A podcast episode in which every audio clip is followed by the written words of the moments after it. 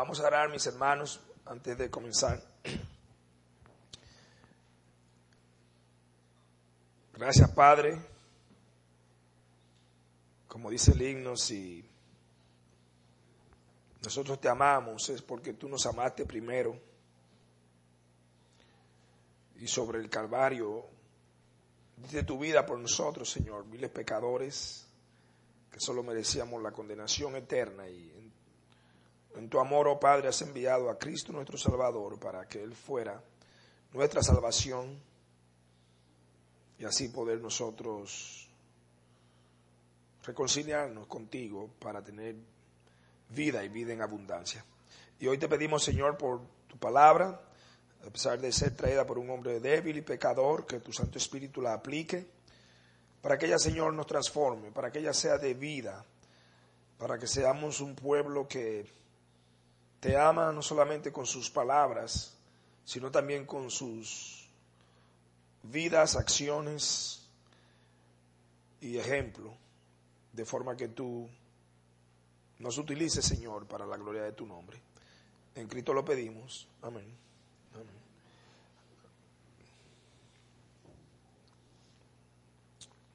Y hermanos, nos encontramos hoy empezando un nuevo capítulo de este maravilloso libro de Génesis y hoy vamos al capítulo número 7 y a manera de introducción vemos que el Señor nos ha dejado en su palabra mucho de lo que aprender y conocerle a Él.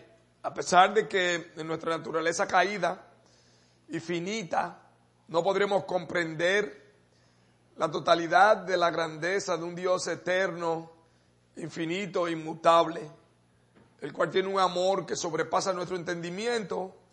Sin embargo, el Señor nos ha revelado las cosas que Él quiere para nosotros, para nuestras vidas, de forma que podamos conocerle, aún con nuestro pobre entendimiento, iluminado por el Espíritu Santo, si usted se ha convertido, y de esa forma vivir una vida que le agrade a Él, donde Dios nos revela no solamente sus mandatos, sino su carácter. Y hoy veremos esto en lo que estaremos predicando. Y a manera de contexto de nuestro texto, en el capítulo 7, donde estaremos iniciando hoy, recordarles que en las dos últimas semanas se nos predicó sobre el capítulo 6 y los que tuvieron presente podrán recordar que en la primera parte de ese capítulo nuestro hermano Pedro nos trajo la razón por la que Dios envía muchas veces su juicio. Y nos habló de la maldad de los hombres.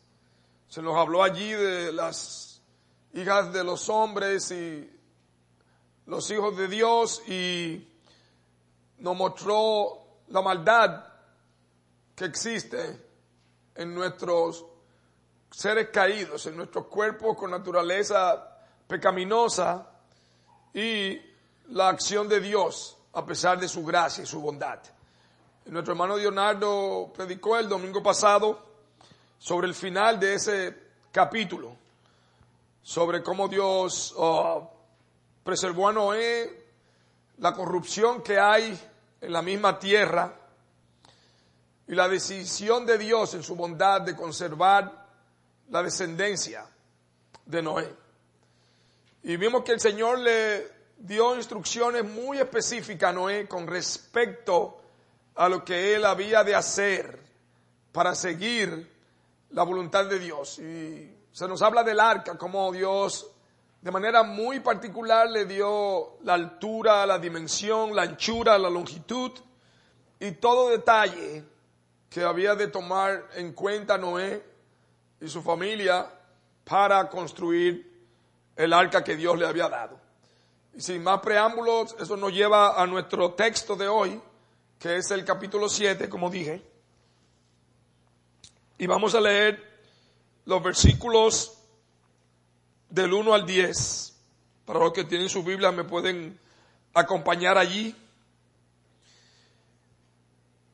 Versículos del 1 al 10 del capítulo 7 de Génesis y leo,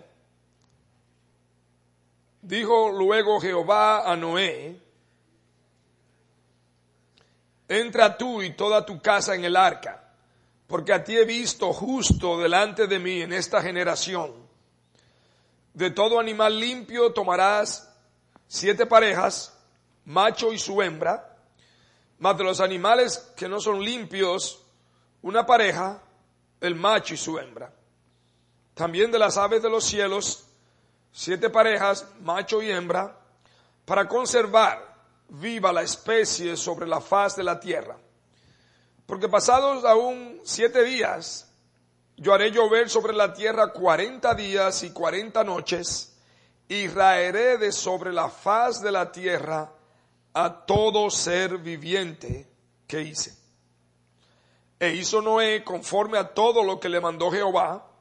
Era Noé de seiscientos años cuando el diluvio de las aguas vino sobre la tierra, y por causa de las aguas del diluvio entró Noé al arca, y con él sus hijos, su mujer y las mujeres de sus hijos, de los animales limpios y de los animales que no eran limpios, y de las aves y de todo lo que se arrastra sobre la tierra.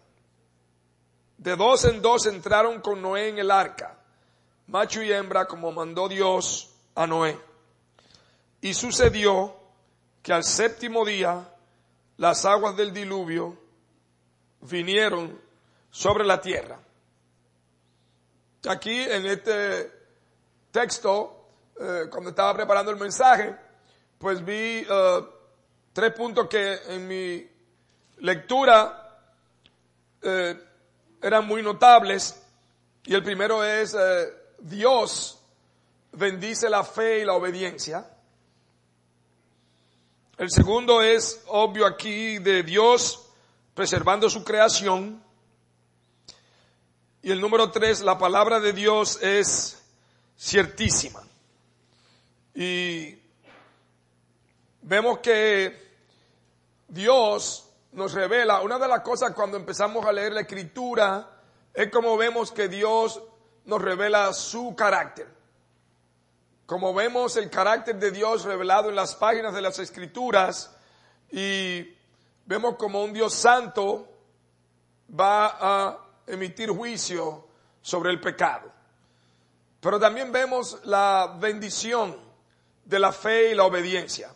Es uno de los aspectos cuando leemos los primeros libros de la escritura que prontamente podemos constatar que Dios bendice la fe y la obediencia, igualmente lo opuesto es las consecuencias nefastas y el castigo que viene por la desobediencia y la incredulidad. Y nosotros vemos aquí en el primer versículo, dijo luego Jehová a Noé, entra tú y toda tu casa en el arca, porque a ti he visto justo delante de mí en esta generación. Y eso directamente nos lleva al mismo primer punto, de Dios bendice la fe y la obediencia. Y vemos aquí que el Señor ha escogido a Noé y a su familia para que fuesen preservados. Como ya venimos hablando y nuestro hermano Leonardo mencionaba la semana pasada, de la destrucción que había de venir a causa del pecado y de la depravación humana. Y como hemos dicho aquí, el pecado no solamente afecta al que lo comete, no es algo exclusivo de la persona que lo comete y es uno de los engaños y errores que cometemos muchas veces. Pensamos que pecar va a quedar solamente con nosotros sino que vemos que hasta la misma tierra estaba corrompida, como se nos dijo la semana pasada. Las consecuencias del pecado son extensas y grandes.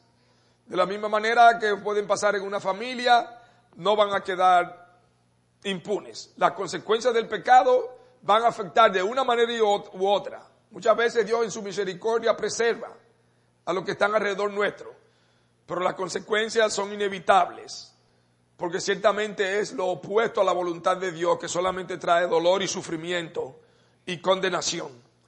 Y aquí vemos cómo Dios no deja de ver la bondad y el amor y la fidelidad a Él, pero vemos claramente que Dios muestra su gracia a Noé. Y el Señor lo había escogido. Y se nos dijo en el capítulo anterior que Dios vio con gracia a Noé. Miren lo que dice en el versículos 7 y 8 del capítulo 6. Y dijo Jehová, versículos 7 y 8 del capítulo 6 de Génesis, y dijo Jehová, raeré de sobre la faz de la tierra a los hombres que he creado, desde el hombre hasta la bestia y hasta el reptil y las aves del cielo, pues me arrepiento de haberlos hecho, pero no he hallado gracia ante los ojos de Jehová. Y obviamente la escritura cuando nos habla de esto no nos está hablando que Dios no sabía lo que iba a pasar, sino que la escritura viene a nosotros, y esto lo mencionó Pedro, en un lenguaje humano, para que nosotros podamos comprender esta palabra arrepentimiento. La escritura con respecto a Dios la usa para referirse al pesar y dolor de Dios ver el pecado del hombre, pero no porque Dios cambia su mente. Claramente la escritura nos dice que Dios no es hombre para que mienta, ni hijo de hombre para que se arrepienta en otro texto. Porque Dios conoce todo desde el principio. De forma que no le tomó por sorpresa, pero el dolor y el pesar en su corazón iba a estar, porque Dios aborrece el pecado y ama a su creación. Y vemos que en este versículo 8, particularmente en el que queremos hacer un enfoque, nos dice, pero Dios, o sea, un contraste, vemos aquí a diferencia de la decisión de Dios en el versículo 7 de Israel, todo hombre y bestia y reptiles y aves de los cielos, de la tierra por la maldad y el pecado, vemos aquí que en el versículo 8 nos dice, pero Noé halló gracia a los ojos de Jehová.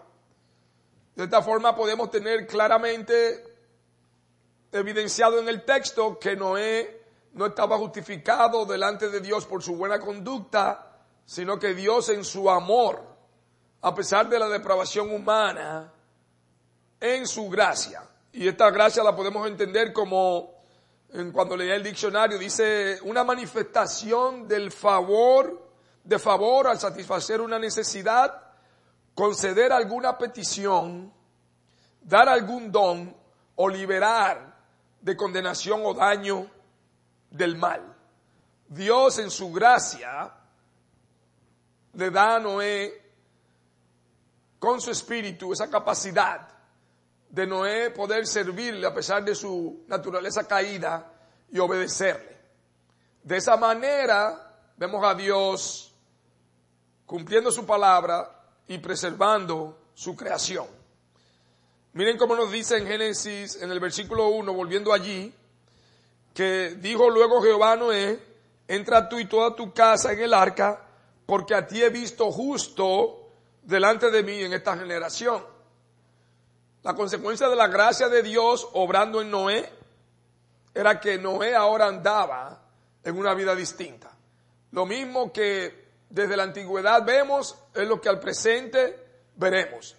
Aquellos en quienes la gracia de Dios ha obrado andan de una manera distinta no perfecto, con sus pecados y problemas, pero miren como dice el Señor aquí, que Noé en el versículo eh, primero, a ti he visto justo delante de mí en esta generación. Y vemos que Dios ha determinado pasar juicio sobre el hombre por causa del pecado, pero que aquellos que obedecen y guardan su palabra, Dios lo preserva y aquellos que hacen su voluntad le agradan. Y esto lo vemos en Noé porque la escritura nos dice que hizo la voluntad de Dios en todo lo que hacía. Y de nuevo, el versículo 9 del capítulo 6, mire cómo nos dice. Estas son las generaciones de Noé. Noé, varón justo, nuevamente, era perfecto en sus generaciones. Con Dios caminó Noé. Y hermanos amigos, yo creo que este versículo sintetiza con esas palabras la manifestación visible de una vida transformada por la gracia de Dios.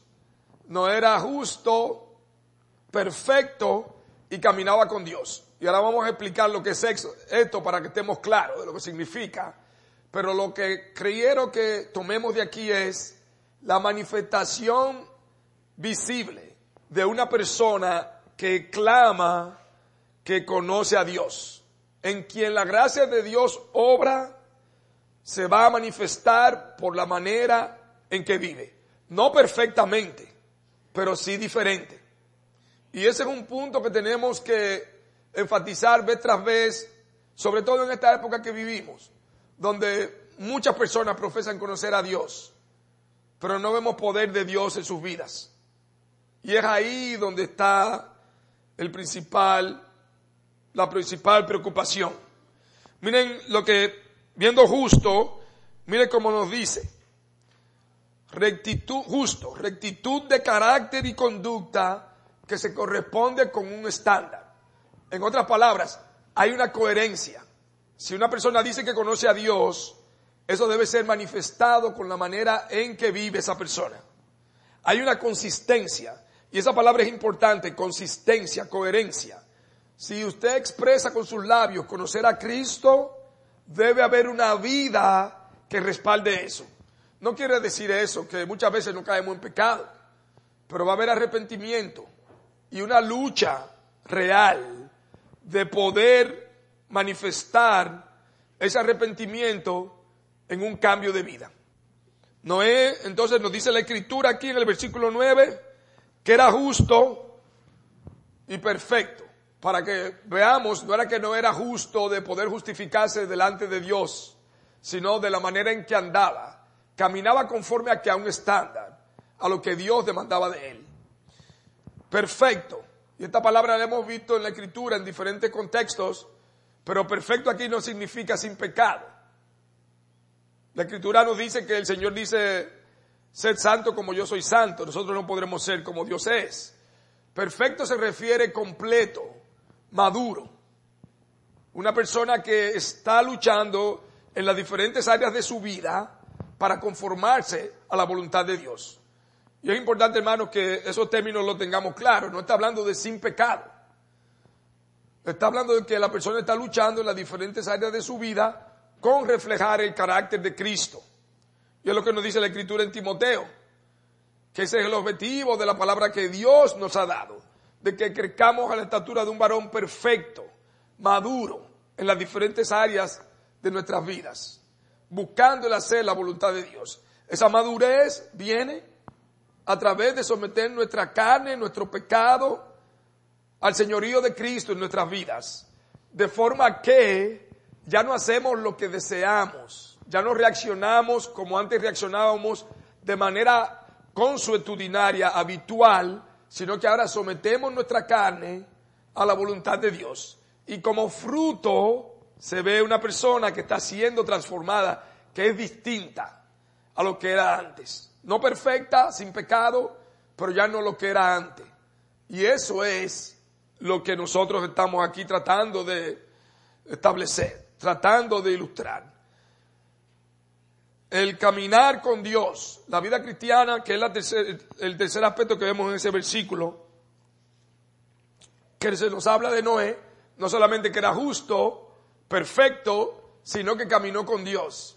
Y la escritura utiliza esa palabra mucho y también intercambiablemente con andar como un estilo de vida. Caminar que uno hace diariamente en lo común, a menos que la persona tenga una incapacidad física que no pueda hacerlo. La escritura lo usa como una manera de ilustrar la vida diaria del creyente. Caminar con Dios es estar sometido a su palabra. Es un elemento central en la vida cristiana. Y tomé algunos textos del Antiguo Testamento para ilustrar esto. Miren cómo dice en Jeremías capítulo 44, versículo 10. En Jeremías capítulo 44, versículo 10, miren cómo nos dice la escritura. No se han humillado hasta el día de hoy, el Señor hablando a través del profeta, ni han tenido temor con respecto al pueblo de Israel, de Israel, ni han caminado en mi ley, ni en mis estatutos, los cuales puse delante de vosotros y delante de vuestros padres. Caminar con Dios es el someterse seriamente, en dependencia del Espíritu Santo, a buscar la voluntad de Dios revelada en su palabra. O sea, Dios en su amor no nos deja a nuestra imaginación, sino que cuando habla de caminar con Él es objetivo y específico, sometiéndonos a su voluntad expresada en su palabra. Miren otro versículo aquí en Primera de Reyes, capítulo 21, versículo 26. Él fue en gran manera abominable. Aquí está hablando del rey Acab, un rey bien malo, perverso, que existió en la nación de Israel. Y miren cómo nos dice, caminando en pos de los ídolos, conforme a todo lo que hicieron los amorreos, a los cuales lanzó Jehová de delante de los hijos de Israel. Los amorreos eran una nación pagana que adoraban ídolos, imágenes y hacían muchísimas atrocidades. Este rey caminó, volvemos de nuevo, vivió de manera habitual, usted puede leer ahí, sustituirlo, en pos de los ídolos, de dioses falsos, de forma que era un pagano y un idólatra, haciendo lo que hacían las naciones paganas que vivían alrededor de ellos, que no tenían la revelación de Dios. Miren en segunda de Crónicas la diferencia y el contraste. Jehová, Dios de Israel, no hay Dios semejante a ti en el cielo ni en la tierra, que guardas el pacto y la misericordia con tus siervos que caminan delante de ti de todo su corazón.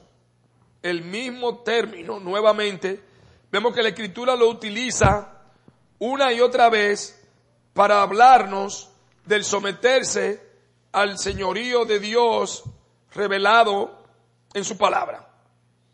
Y miren un texto más que quería ver con respecto a eso. Segunda de Crónicas 34, 31. Ahora hablando de un rey piadoso, el rey Josías.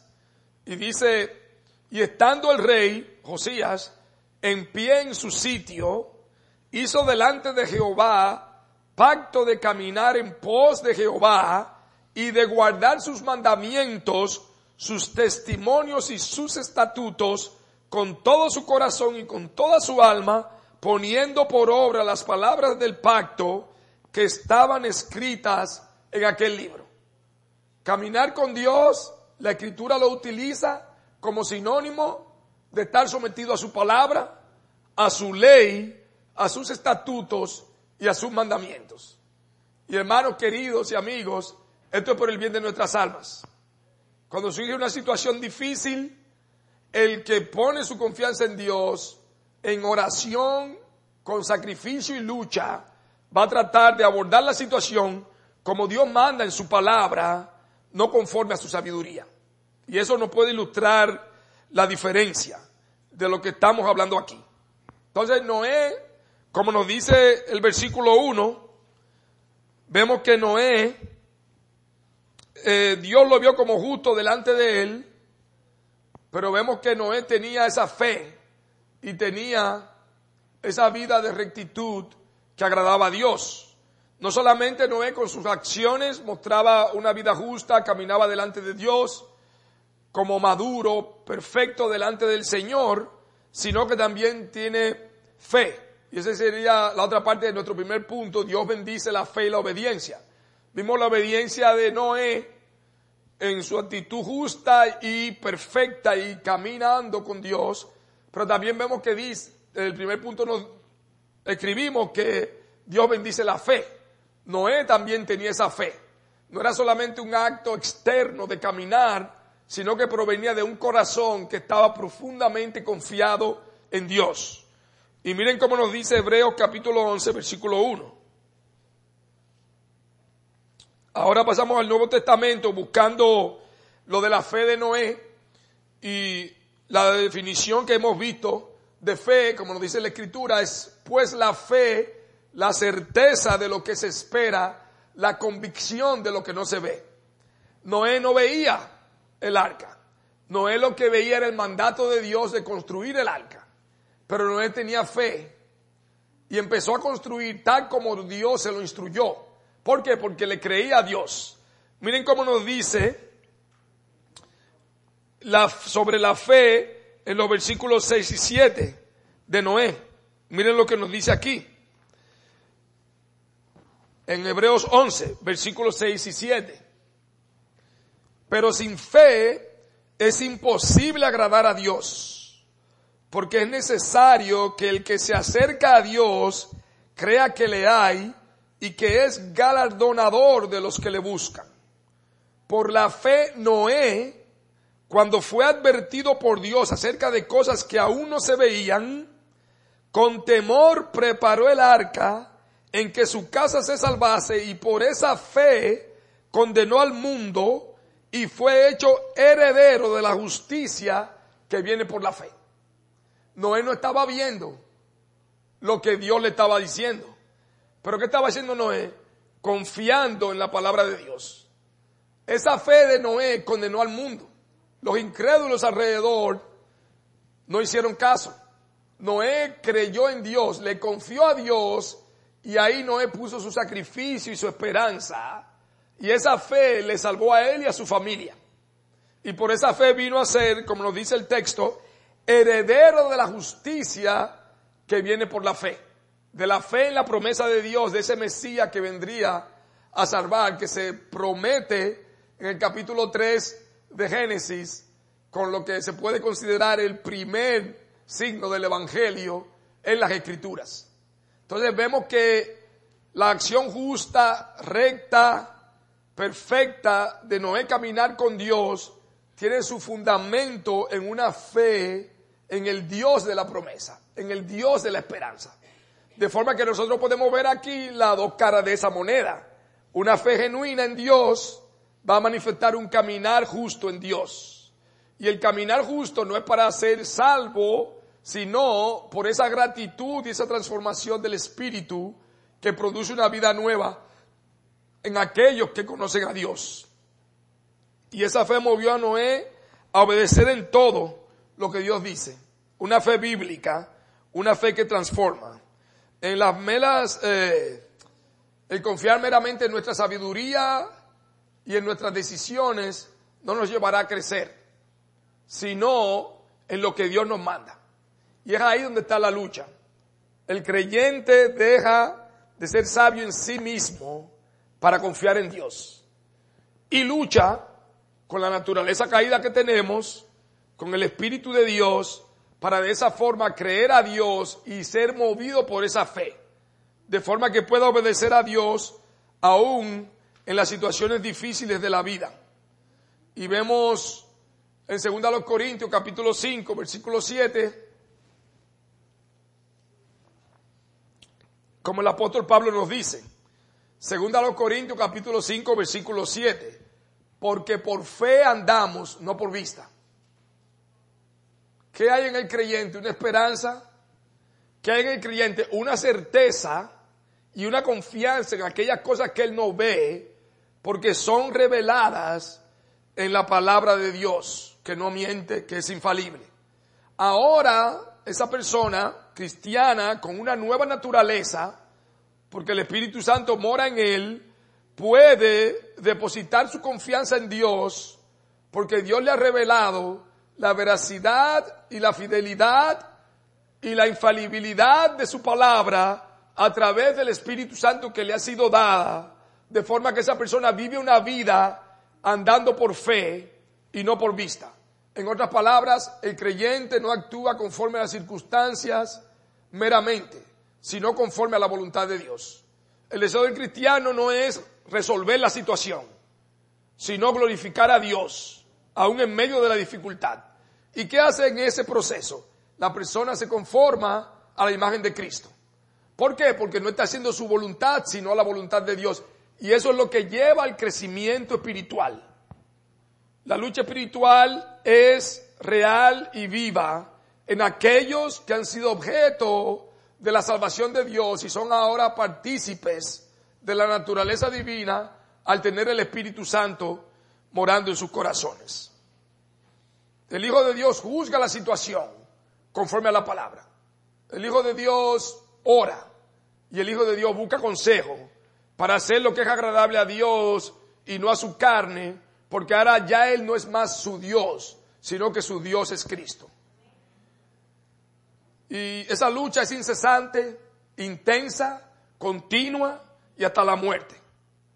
Pero el cristiano no se desespera porque no está solo, sino que está guiado por el Espíritu Santo que le da fortaleza y esperanza y sostén para poder llevar en esa lucha paz y aún tranquilidad y gozo, sabiendo que su Señor lo está guiando por la senda de la vida. Y entrando a nuestro segundo versículo, vemos aquí, voy a leer entonces ya el resto de los versículos de 2 al 9, excepto el 10, que son relacionados. Versículo 2 de nuestro texto. De todo animal limpio, tomarás siete parejas, macho y su hembra, mas de los animales que no son limpios, una pareja, el macho y su hembra.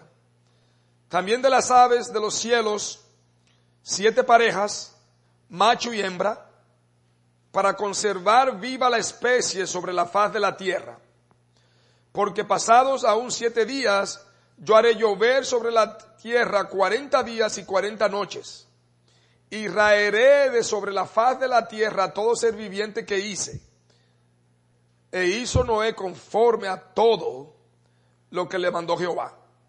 Era Noé de 600 años cuando el diluvio de las aguas vino sobre la tierra y por causa de las aguas del diluvio entró Noé al arca y con él sus hijos y su mujer y las mujeres de sus hijos de los animales limpios y de los animales que no eran limpios y de las aves y de todo lo que se arrastra sobre la tierra. De dos en dos entraron con Noé en el arca, macho y hembra, como, Dios, como mandó Dios a Noé. Y este es el segundo punto, Dios preserva su creación. Dios le da instrucciones muy específicas, como dijimos, a Noé a entrar en el arca para no solamente preservar la vida de él y su familia, sino también de animales que Dios había creado en su amor, de diferentes especies, reptiles, aves, mamíferos. Y vemos aquí que la escritura no habla aún de esos seres vivos sin alma, a los cuales Dios creó, que son un medio de preservar la creación. Vemos de una manera gloriosa y milagrosa el equilibrio que existe en la naturaleza, que es lo que se le llama equilibrio ecológico, cómo esa vida interactúa entre animales y plantas de una manera es magnífico. Ver cómo los árboles producen el oxígeno que nosotros necesitamos, nosotros liberamos el dióxido de carbono que es tóxico a nosotros, las plantas lo toman con la luz del sol y el agua y lo toman como forma de energía en la fotosíntesis y liberan oxígeno, que entonces nosotros utilizamos para nuestra vida. Y vemos cómo las plantas y aún el oxígeno que producen los árboles, pero la mayor producción de oxígeno en el planeta Tierra no es de los árboles. Viene de unas plantas que están flotando en la superficie de los océanos, el plancton, que produce alrededor del 50% del oxígeno mundial. Pero ellos se nutren de lo que las ballenas desechan. Y a la misma vez producen el oxígeno que sostiene el universo y la vida. Miren, o el planeta y la vida aquí. De qué manera tan gloriosa esa interacción entre la vida que Dios ha creado preserva el planeta Tierra. Y vemos la providencia de Dios allí en acción y cómo Dios, a pesar de su juicio, preserva a esos animales. De forma que nosotros también debemos cuidar de esas cosas, de lo que Dios ha creado, los animales y las plantas, porque es bueno y glorioso. Y nos sirve a nosotros, como dice el Salmo 19, para ver cómo la creación glorifica a Dios. Y nosotros también debemos deleitarnos en ello y cuidarlo. Y vemos aquí que Dios en su bondad y en su misericordia nos trae nuevamente la fidelidad de Noé. Miren que en el versículo 5 dice, e hizo Noé conforme a todo lo que le mandó Jehová. O sea que en este texto aquí, Noé es central con una vida fiel, agradando a Dios en todo lo que Dios pidió. Y esto nos lleva de paso a nuestro último versículo, que es el versículo 10. Y sucedió que al séptimo día de las aguas, día, las aguas del diluvio vinieron sobre la tierra. Luego que Dios ha dado instrucciones muy específicas, y si nosotros hacemos un pequeño abuelo de pájaro, bosquejo, en el capítulo 6, Dios ve la maldad del hombre, anuncia el juicio, viene la construcción del arca con las órdenes bien específicas y ahora viene la orden en el capítulo 7 de entrar en el arca y aquí vemos entonces que las aguas al séptimo día iban a venir, como Dios le había dicho a Noé. Dios le dio el tiempo, Dios esperó a su siervo que terminara en una época que no había tecnología, quién sabe cuántos años se cogió Noé, pero fueron muchos años. Es difícil calcularlo con exactitud. Fueron muchos años con la dimensión enorme que tiene el arca, que se ha recreado y es enorme, inmensa. Dios espera pacientemente a sus hijos que terminen su obra y luego la palabra de Dios se cumple. Y cuando veíamos eso, yo veía eso, eh, me, Quise poner el tercer punto, este punto, la palabra de Dios es ciertísima. Y ciertísimo es el grado superlativo de lo más cierto que se puede decir. Y cierto es verdadero, indubitable, innegable. La palabra de Dios es cierta. Miren cómo se cumple aquí lo que Dios le había anunciado a Noé. El juicio de Dios vendría por la maldad del pecado. Era inevitable.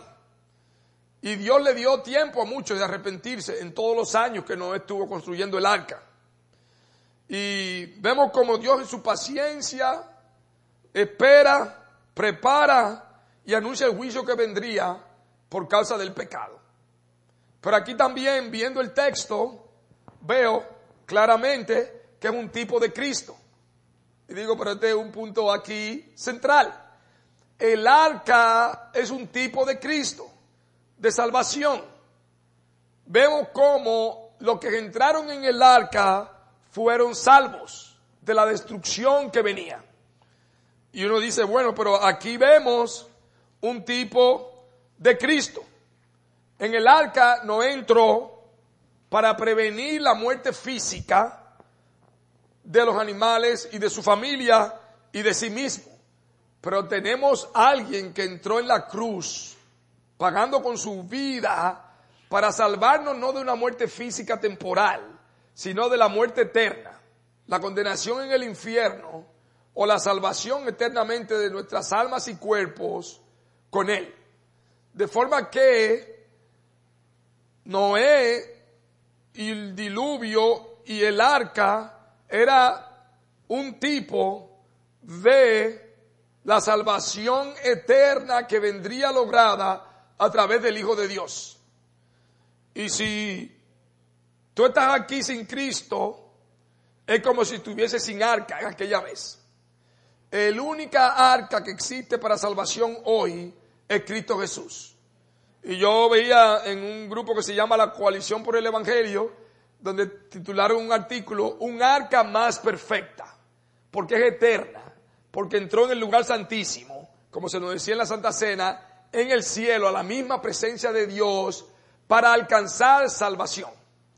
Cristo no es un posible salvador y la gente entonces viene y se convierte cuando quiere. No. Cristo logró salvación por su pueblo.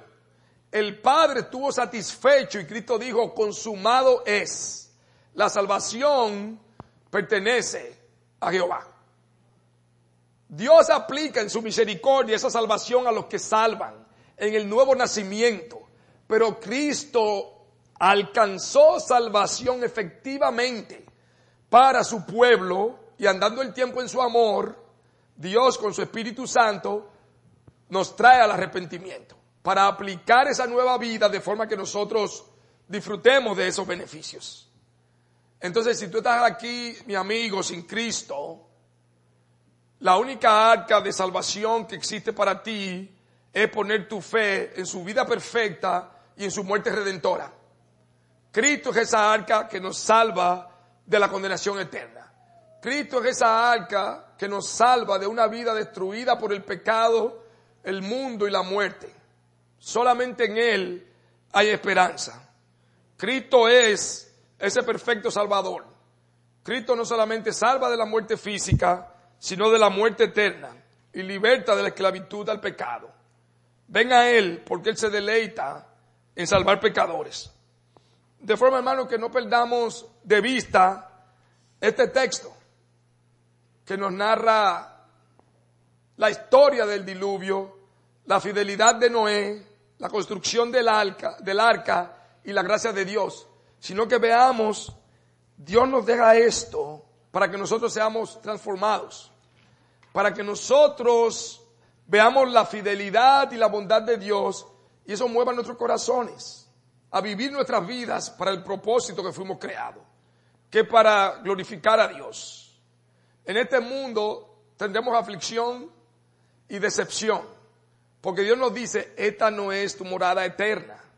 Andamos vagando como peregrinos en este mundo, porque este mundo es transitorio y el único descanso que habrá en tu alma va a ser en Cristo. Ni en tu hijo que lo haga bien, ni que tu esposo sea muy bueno, ni que tu esposa sea muy buena, ni que tú tengas un trabajo bueno. Créele a Dios. Eso al final te va a dejar vacío. Eso se va a ir. Solamente Cristo te puede dar paz, gozo y esperanza que no la remueve, nada en este mundo. Y mirando yo eso, al final dije, oye, pero este texto aquí no lo puedo dejar, porque este texto resume lo que estamos hablando.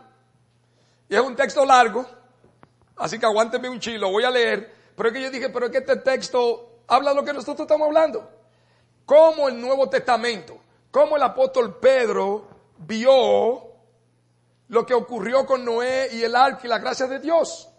Y miren mis hermanos, eso es simple y llanamente copiar el texto y punto. La negrita dice en la Biblia, el día del Señor vendrá. Segunda de Pedro, capítulo 3, versículos 3 al 17. Y lo voy a leer, mis hermanos, porque piénsenlo cuando acabe. Y digo, pero esto es aquí lo que hablamos. ¿Qué nos dice la escritura? ¿Cómo este texto afecta a nuestras vidas? ¿Qué es lo que hay aquí para nosotros? Y leo, amados, esta es la segunda carta que os escribo y en ambas despierto con exhortación vuestro limpio entendimiento para que tengáis memoria de las palabras que antes han sido dichas por los santos profetas y del mandamiento del Señor y Salvador dado por vuestros apóstoles. Sabiendo primero esto, que en los postreros días vendrán burladores andando según sus propias concupiscencias y diciendo dónde está la promesa de su advenimiento.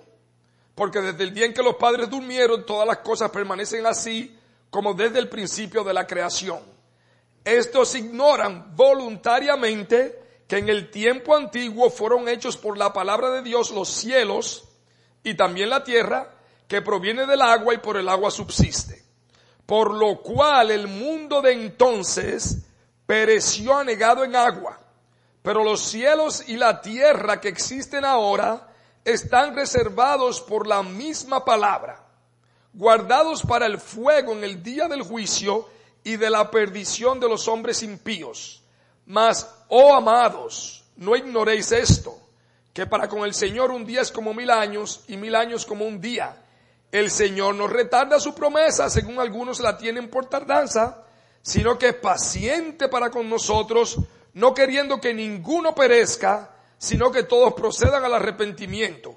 Pero el día del Señor vendrá como ladrón en la noche en el cual los cielos pasarán con gran estruendo y los elementos ardiendo serán deshechos y la tierra y las obras que en ellas hay serán quemadas.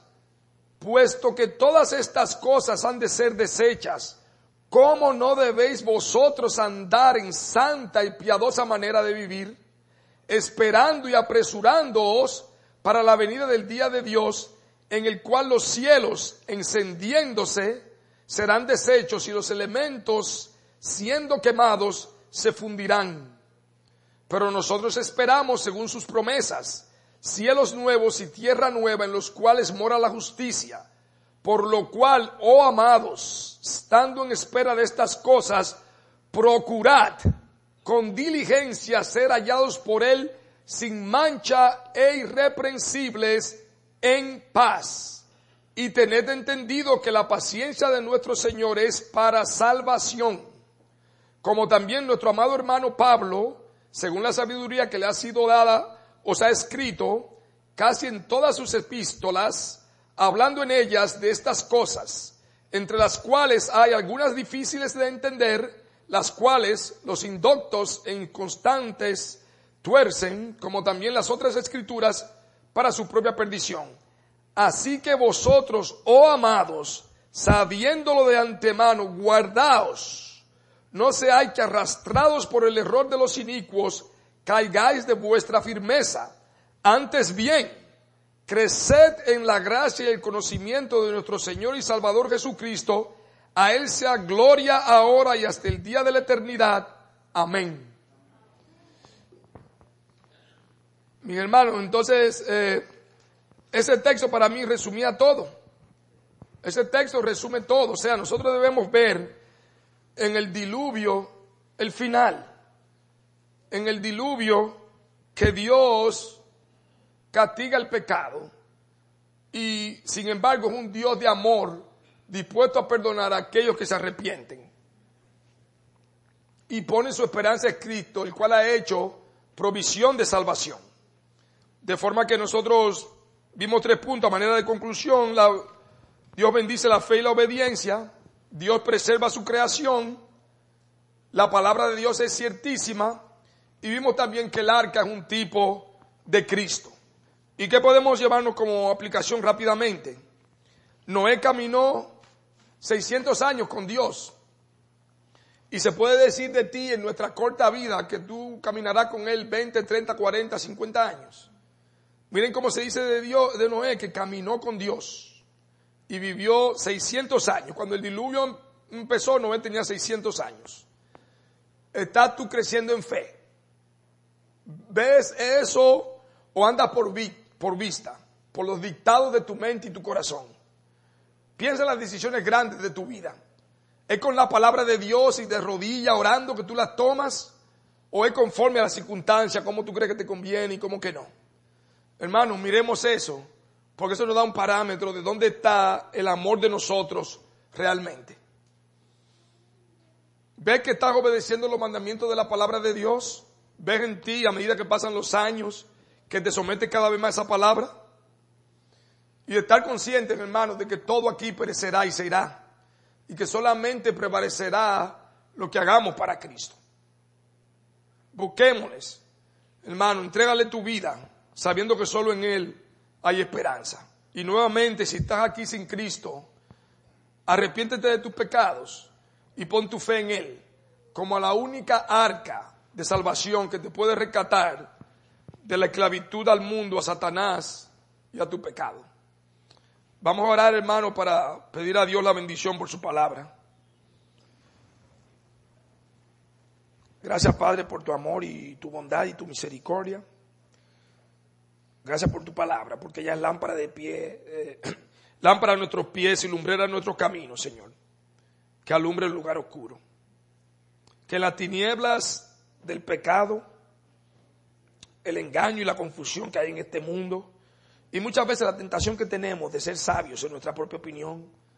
Padre, nosotros vengamos delante de ti en oración, pidiéndote sabiduría, pidiendo amor por tu palabra, pidiendo guardarla, Señor, vivir con, con conformidad a ella, para que tengamos vida y vida en abundancia, la única vida que viene en nuestro Salvador.